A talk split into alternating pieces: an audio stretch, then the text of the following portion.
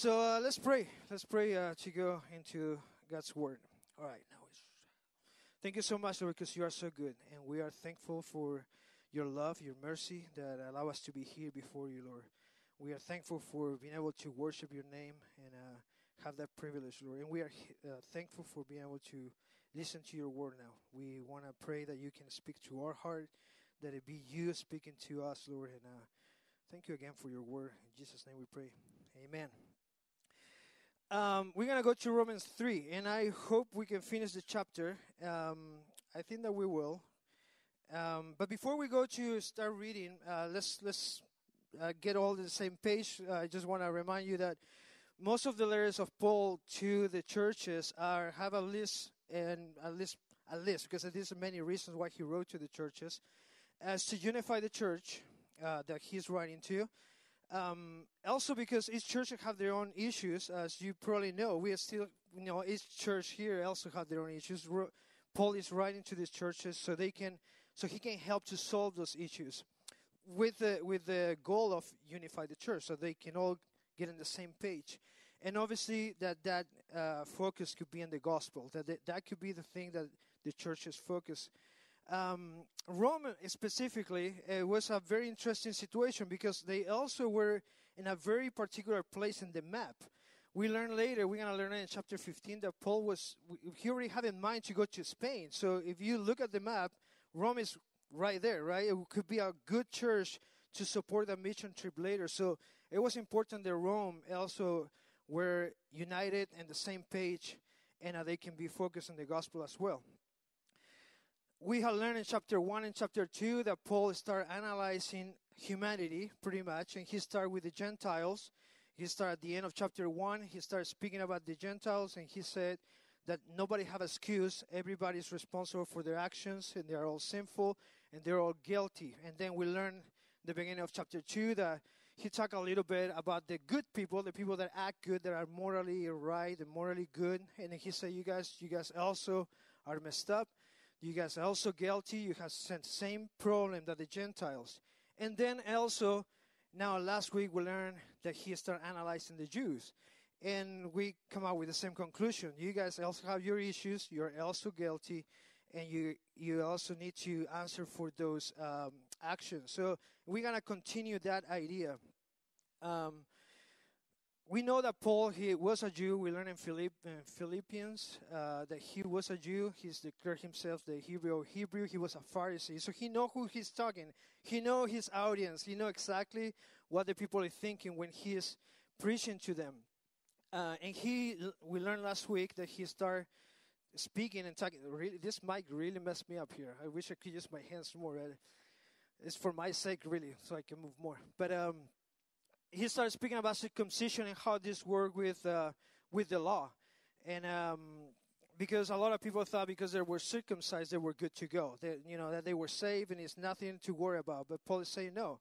There's no point that you are circumcised if you are breaking the law. You are doing whatever you want. Circumcision was a symbol for the Israel people um, to, to say that they were from that tribe, from uh, from that people. So every people from Israel, or no, every every man of that uh, the people of God, Israel, they need to circumcise. It was a symbol. If you're from Israel, you need to get circumcised. And he's saying, what is the point that you're telling me that you are circumcised is you are doing whatever you want? That, that's not the way it works. It's not just physically. You need to be circumcised in your spirit. It's kind of like the idea if I go and get baptized today before of you and I say I believe in the Lord Jesus, and then I go up there and I do whatever I feel like it, and I don't act uh, like a children of God. That's that's the same idea, a child of God. So Paul is talking to them um, in that in that tone, and we learned that last week. So we're taking from that from that text. So we're gonna start in verse one, chapter three, and we're gonna go verse by verse, uh, sometime more than one or two verses. So verse one and two. Then what advantage has the Jew, or what is the value of circumcision? Much in every way to begin with, the Jews were entrusted with the oracles of God. We're gonna start right there. We're gonna little by little, okay? There's a lot of information in here. It was a lot of fun to study this chapter. Um, but the first, the first thing that um, I want to say, you know, again, so we are on the same page. We already learned that everybody is under the same roof. We are all guilty. We all have the same issue. We are all sinners. Nobody eh, is excluded from that. We're all the same. And we all fall short uh, before our Lord. Um, so we have here the first question that the uh, AG will do, okay? You tell us that we're all the same, right? But the Lord chose us. We are the chosen people. So what do we have? If you tell that we're all the same, what do we have uh, that is special about us? You're putting us all in the same box. It got to be something special about us. What uh, then? What advantage has the Jew? That's the question. And the word advantage here is the idea of that they have something more, greater than the other nations, than the other people. Uh, so the question is like, what we have that the other nations don't. Um, and he said, well, just to start the conversation, let's start with uh, you guys have the Torah. You guys have the instruction of God, the the the, the word, uh, the information, the promises. You guys have the truth. That's pretty much what he's saying. Um, and this is not just important for them, but it's also important for us. And and this was really cool for me to think about it because I used to be one of the people that didn't put much attention in what Israel mean. I didn't. It, it's not like I didn't care about Israel, but it, neither I put the attention that they actually should have from my part. And the truth is this: if if God, if it wasn't true that God has a purpose and a special plan for Israel, then the church has a problem. It's in trouble because all the promises that we are getting is for the promises that He give to Israel. That's where we get our Messiah. So we had to accept and we had to recognize and bless the Lord for that special people that He chose, the Israel people. And then we go into, we gotta move a little here. Then we go into this, um, some sort of a reflection that, that Paul started doing. And he had three questions, conditional question that he had the if. What if, right? So he started thinking and making this philosophical reflection, if you will, thinking, what if this situation? We're gonna have three questions in here. And most likely, these were questions that he knew that the people were going to ask, they were wondering about. The first question is verse 3 and 4. What if some were unfaithful? Does their faithfulness nullify the faithfulness of God? By no means. Let God be true, though everyone were a liar. It is written that you may be justified in your words and prevail when you are judged. What if some were unfaithful? Who? The Israel people, the Jews. What if, uh, okay, I know that they are the chosen people, but what happened? They, they, they were not good. They were not faithful. And we know that. We read that. They were, you know, worshiping idols. They were all over the, all over the place. So we know that. It's true. They were unfaithful. Okay, so that mean, said the, the question, does that mean that their faithfulness nullified the faithfulness of God? And the answer is no. And why not? Because the faithfulness of God doesn't rest in the action of the people. God is faithful, period. It doesn't change if I'm faithful or you are faithful. God is always going to be faithful, and that's the amazing part of our God. He doesn't change. He doesn't. It doesn't change because the Israel people fail. It doesn't change when the church fail. He is always faithful, and that should not bring a lot of rest to my heart because I know myself and I know that we are not perfect. And it's so amazing to think that His promises they're still gonna be fulfilled, not because of me, just because of Him, for who He is. And this is pretty cool. It's interesting that Paul doesn't answer either this question with his own opinion. If you look at it, he could have give his own opinion about it, and he could have go like very crazy and very deep, but he go to the Torah. Again, he goes to the Word. They couldn't argue with the word because the Pharisees were crazy about the word and they thought that they knew everything about the Torah and the instruction. So that's where he goes. That's where Paul goes. And he goes to Psalm 51, 3 and 4. That's what he answered with.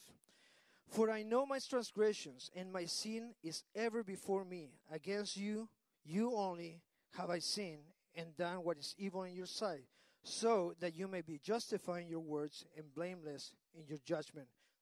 Excuse me. So Paul goes to that, that particular psalm and he brings it up to answer them. And we see that David is recognizing his unfaithfulness and how messed up he is. He recognized his sin.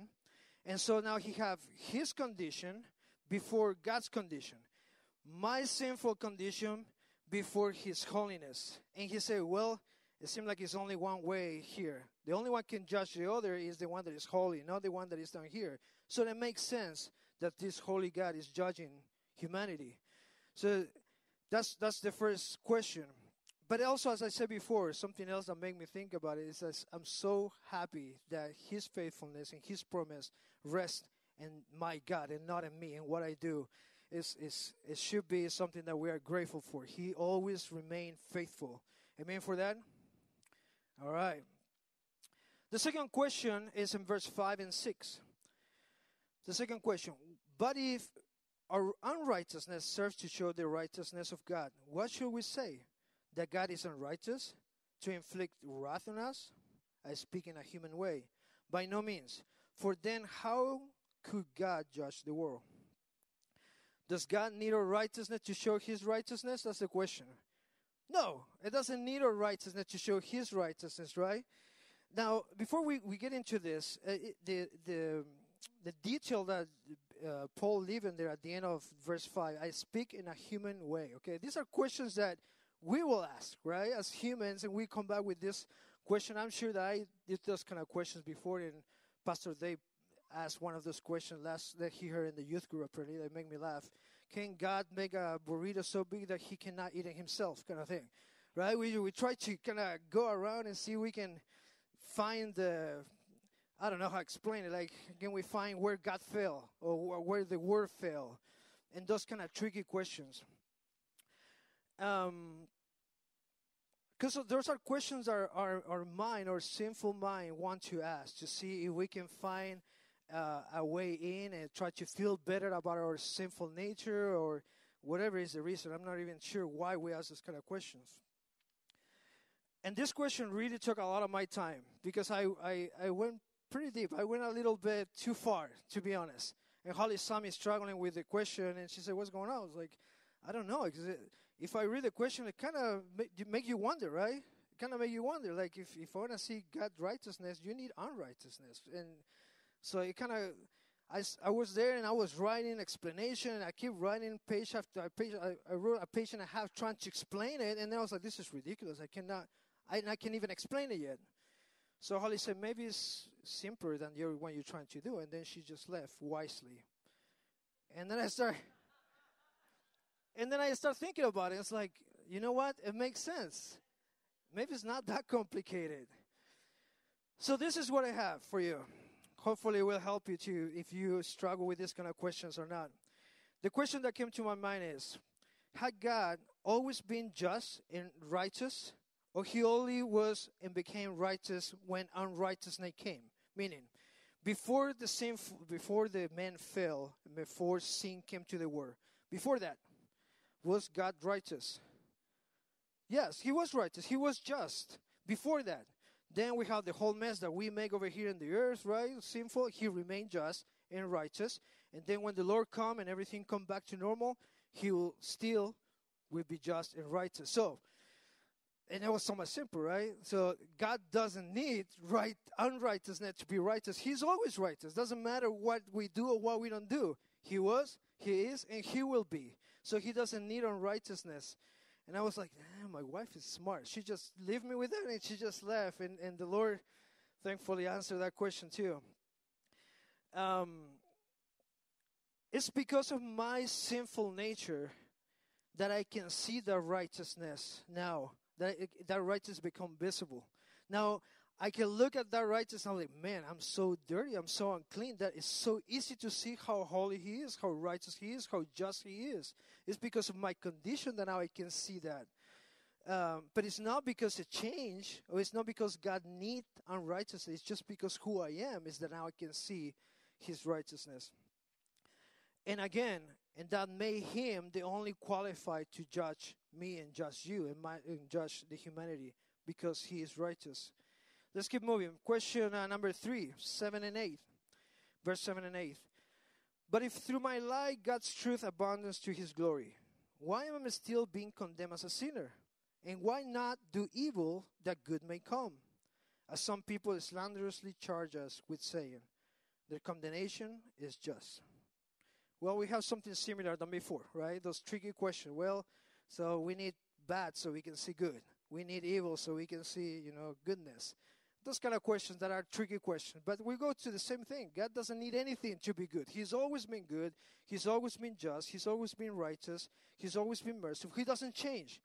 It's not that he have he have more or less. No, he's always the same. We see more, we see less, but he doesn't change. And that's the beauty of our God, that, that we know who he is and he's never going to change. Um, let me get myself here where, where I got uh, lost.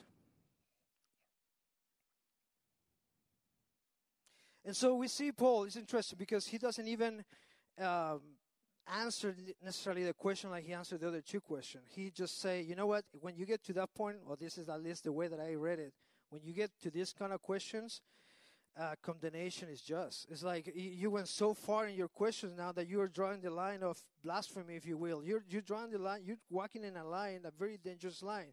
So I'm not even gonna give you an answer. When you get to that point of thinking, condemnation is just because you're too lost. You're too far away. If if you realize he answered the other question, he gave an actual answer, but here he just say, condemnation is just. That's all what he said and um, and obviously he knew that people was asking this question. He said in there, uh, as some people slanderously charge us with saying. So this is not something that he's making up in his mind. People was asking this kind of questions, and and not just then. We hear this kind of questions today. I know I have heard this kind of questions. Probably I asked this kind of questions in the past as well. So this is not something that was just happening in Paul's uh, Paul's time only. Let's keep going. Verse 9, we're going to read a big chunk here from 9 to 18. What then? Are we Jews any better off? No, not at all. For we have already charged that all, both Jews and Greeks, are under sin. At this written, none is righteous, no, not one. No one understand, no one seek for God. All have turned aside, together they have become worthless. No one does good, not even one. Their throat is an open grave. They use their tongues to deceive. The venom of asp is under their lips. Their mouth is full of curses and bitterness. Their feet are swift to shed blood. In their path are ruin and misery, and the way of peace they have not known. There is no fear of God before their eyes. We're getting here now to landing the, the plane, if you will. We already know that um, when, when we are talking about the, the, what is transcendental, what is important, there is absolutely no difference. We are all on the same page. We are all the same. We are all equal. We all need an exit to our problem. And we know that. Doesn't matter if you are a Jew, doesn't matter if you are a Greek, doesn't matter if you grow in the church or you grow up with two criminals on your house, doesn't matter if you are uh, American or if you are a Chilean. Doesn't matter. It doesn't make absolutely no difference. We are all the same. We have all the same problem. We are all worthless. We have become worthless. That's what he's talking about humanity. And this word worthless have the idea of when you leave a, a fruit or a veggie and you leave it there and start getting bad and rotten and it get bad and now you got mosquitoes in there and then get it, it's hard to look at it too. And if you leave it longer, now it stink. And so all what is good is to pick it up and put it in the trash. That's what it, that's that's what it's good for. That's what the, the sense of this word, worthless. He's saying we have all became worthless. We're good for nothing. And that's and that's hard to understand. We all stink as human beings. We all stink because we have nothing good on us. Look at what it says. Like no one does good, not even one. Wait a minute. Wait, my aunt is pretty good. She she give me money for ice cream all the time. My grandpa, he he's a good person. He raised me up. And actually, actually, my grandpa did raise me up. Wait, I have a neighbor that he's a pretty good person. He does good deeds. What are you What are you saying that no one does good, not even one? What that mean? I wanted you to listen to me because it's, it's, it's, it's, this is important. Sometimes we get confused. Good is only good if that act glorify the Lord. Because goodness come from God, not from another place. So you cannot do good if you don't glorify the Lord. And I'm going to read this because I don't want to mess up this. The word just means to do good. That's what I mean. To do good before the Lord, obviously. That's what we're talking about. being just mean to, uh, sorry, just mean to uh, to do good or to do right before the Lord. So, if my good action glorify the Lord, is a good action. If my good action doesn't glorify the Lord, it's not a good action. It may look good, but it's not good because it's not just. Because the only person that can make that action good and just is the Lord. And if I'm not in the Lord, I'm not glorifying the Lord. So my actions are not glorifying the Lord. And we can see this with the believers and with the unbelievers. Me as a believer, I can still do good things and do it for myself. I can be helping the lady to cross the street so that people can see me. Hey, look, I'm helping a lady to cross the street. Am I glorifying the Lord? No. Oh, it looked good. It looked like a good action. But I'm not glorifying the Lord. I'm just doing it for myself. So it's very important that we understand that, yes, uh, we can see good actions, but if that action is not glorifying the Lord, it's not an action that is just, because just is the, the fact of doing good before the Lord. I hope, I really hope that I explain it. If not, just come to me. I have it written over here. I can write it for you. I can read it for you. Look at what Isaiah 64 says Behold, you were angry and we sin, and our sins we have been a long time, and shall we be saved? He's wondering. We have all become like one who is unclean, and all our righteous deeds are like a polluted garment. You see, when you are in sin or you're away from God, all your righteous deed, the good, the good thing that you think that you're doing, I'm sorry, they become a polluted garment. They're nothing. They're gross to God because you're not doing it for Him. You're not doing it to glorify the Lord. And in verse 18, it says, There is no fear of God. I'm moving forward a little bit. And um, this is not hard to see. We see the word today, and, and we know that there's no fear of God today. That's why the word is the way it is. Because we are not taking God seriously, because we are not taking His word seriously, His promises, what He said, His instructions. Let's keep moving. Verse 19 and 20. Now we know that whatever the law says, it speaks to those who are under the law, so that every mouth may be stopped and the whole world may be held accountable to God. For by works of the law, no human being will be justified in his sight, since through the law comes knowledge of sin. The is there so that every mouth may be stopped. Basically, so nobody can say, hey, I did it. I can do it by myself. No, the is there so you just be quiet. Like, just like, but you better don't say anything. I don't know here. I'm, I'm, assuming here too, but in Chile, in my country, they say you have the right to, what is it, be quiet or remain, or remain silent. I that's what they say. That's what the law does. Pretty much, you better don't say nothing. Just, just, just, just stop. Don't say nothing because you're gonna make it worse. Pretty much. Verse 21. But now the righteousness of God has been manifested apart from the law, although the law and the prophets bear witness to it. The righteousness of God through faith in Jesus Christ for all who believe. For there is no distinction. For all have sinned and fall short of the glory of God, and are justified by his grace as a gift, through the redemption that is in Christ Jesus, whom God put forward as a propitiation by his blood to be received, uh, to be received by faith. This was to show God's righteousness, because in his divine forbearance he had passed over former sins. It was to show his righteousness at the present time, so that he might be just and the justifier of the one who has faith in Jesus. We'll stop right there. I love this part when we, we just heard all the the bad of humanity, right? We are all on the same roof. We are all messed up. Doesn't matter if you're a Jew. Doesn't matter if you're a Gentile. Doesn't matter if you do good acts or not. If you doesn't matter. We're all in the same. We have all the same problem. But now, I love those parts in the Bible. But now something changed. Things are gonna change of direction now. But now what?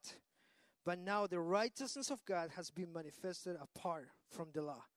This is where now the good, the good news come. The, the good part of it. Now we understand that we have a problem. But now, something else. This word apart, it means something else, separated.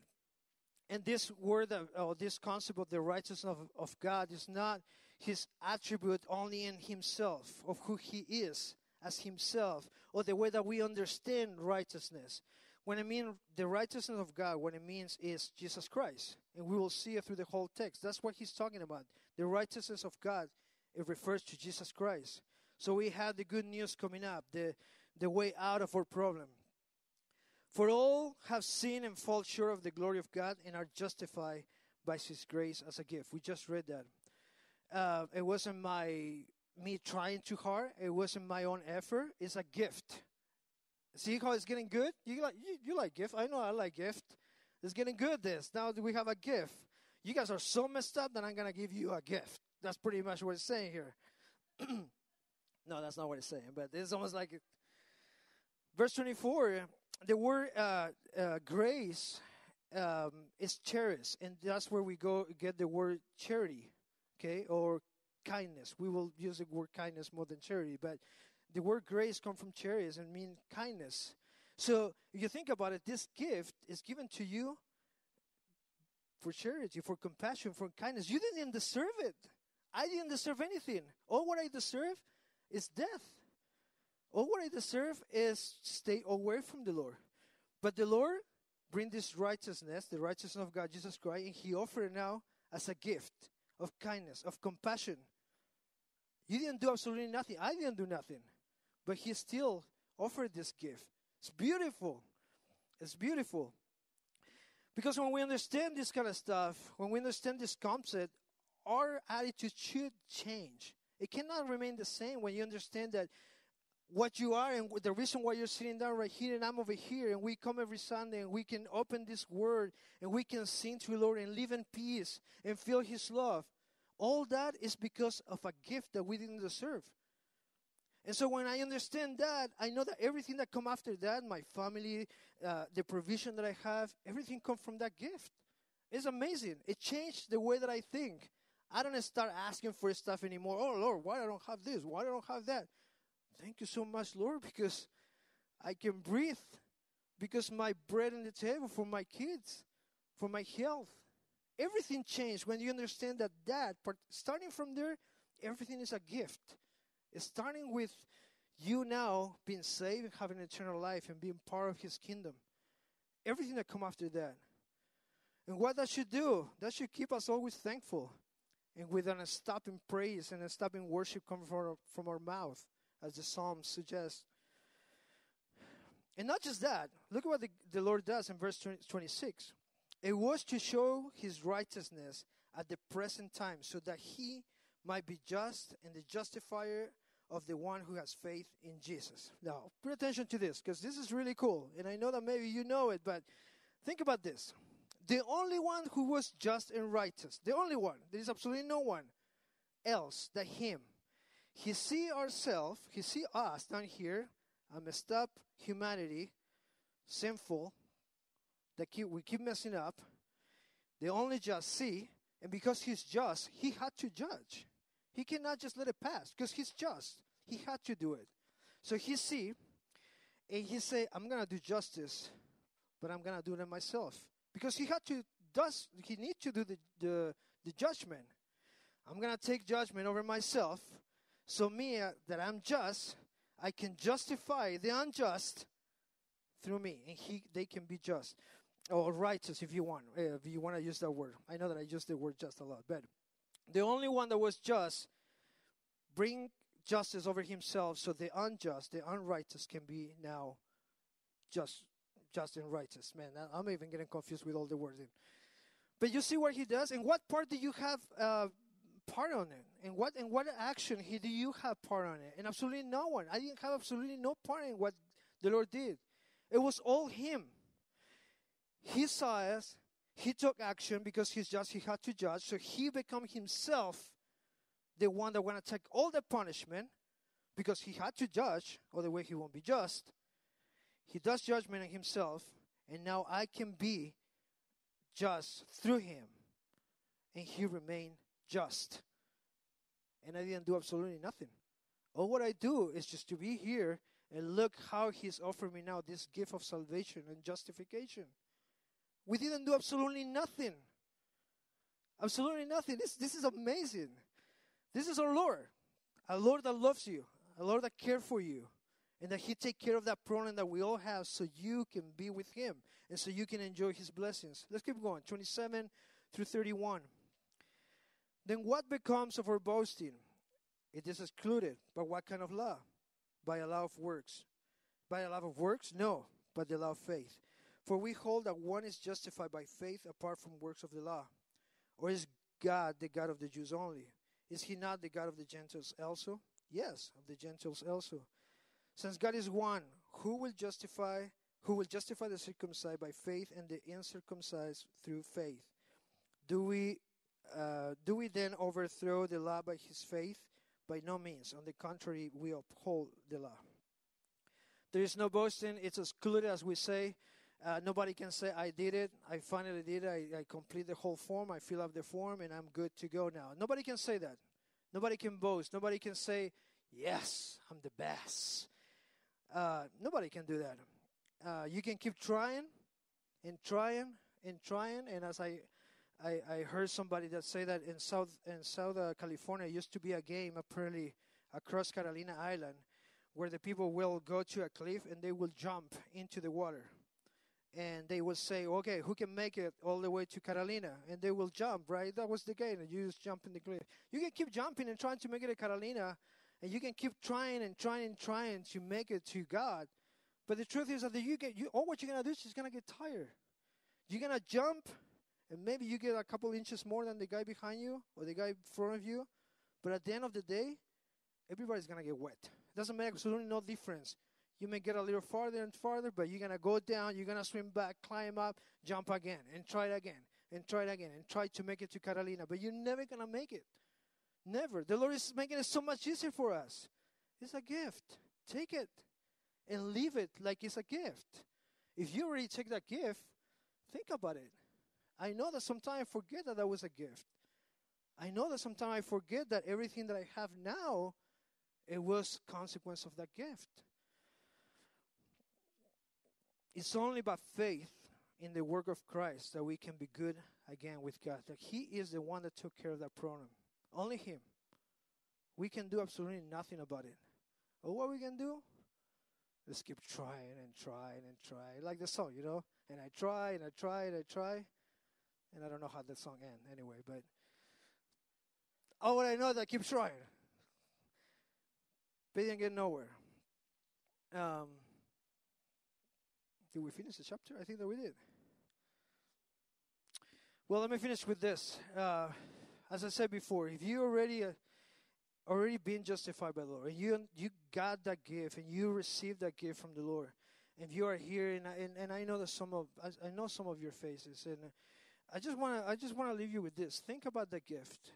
It's, it's, it's always good to go back to that. How merciful and how compassionate our Lord was with us is, is we should not take that gift for granted. He changed our life completely. I know He changed mine for sure. I know where I was going. I know who I was. I was 16 years old when I received the Lord Jesus in my heart. And I know my life. And I, I extend my hand and say, Lord, I want to follow you. This this life that I was going, it's, is it wasn't good. And I know everything that happened after that it was a blessing it was amazing to have answers for my life it was amazing to know where i was going now and so if you already received that, that gift think about that think about everything that you have after that gift as well and if you don't and if you haven't received that gift this is this this can change your life and it's free it's a gift we like free stuff come on especially here in california you like free stuff right i know i do it's free. The Lord say, hey, I did everything so you can be close to me. So you stop trying and start getting tired. I just want you to be close to me. I want you to enjoy my blessings. So it's right here. You all what you gotta do is just to believe in what Jesus Christ did. He make you right before me if you believe in faith on Him. That's all what you gotta do. Let's pray. Thank you so much, Lord, for your gift. Thank you so much, Lord, for everything that you have done for us. We are thankful, Lord, for just being here right now, being able to hear your word and worship your name, a privilege that not everyone everyone has. We are thankful, Lord, because we know that we didn't deserve any of this. We're thankful because we know that everything that we got from you, it wasn't because we, we earned it.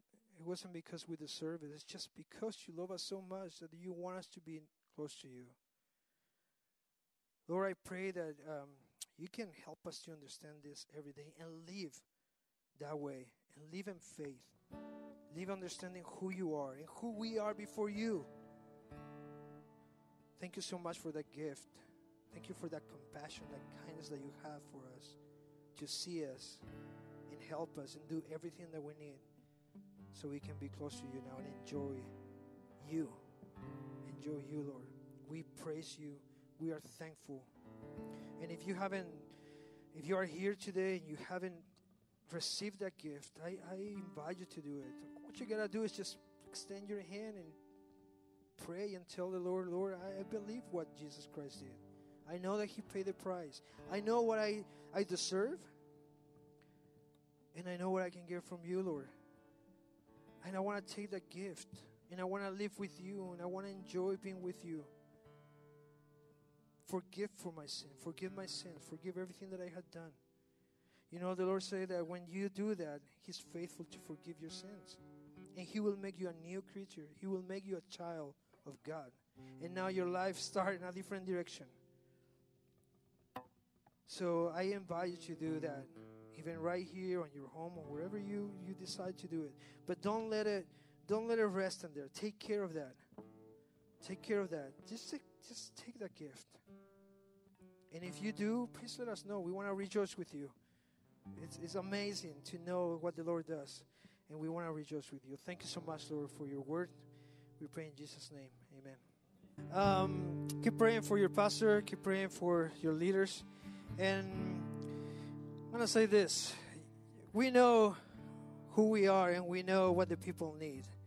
So what is a, what is a good that now we know, Lord? It's the same question that is in the Bible towards the Israel people. What is it good that I'm a Jew? What is it good that you're a child of God? You have the solution for their problem.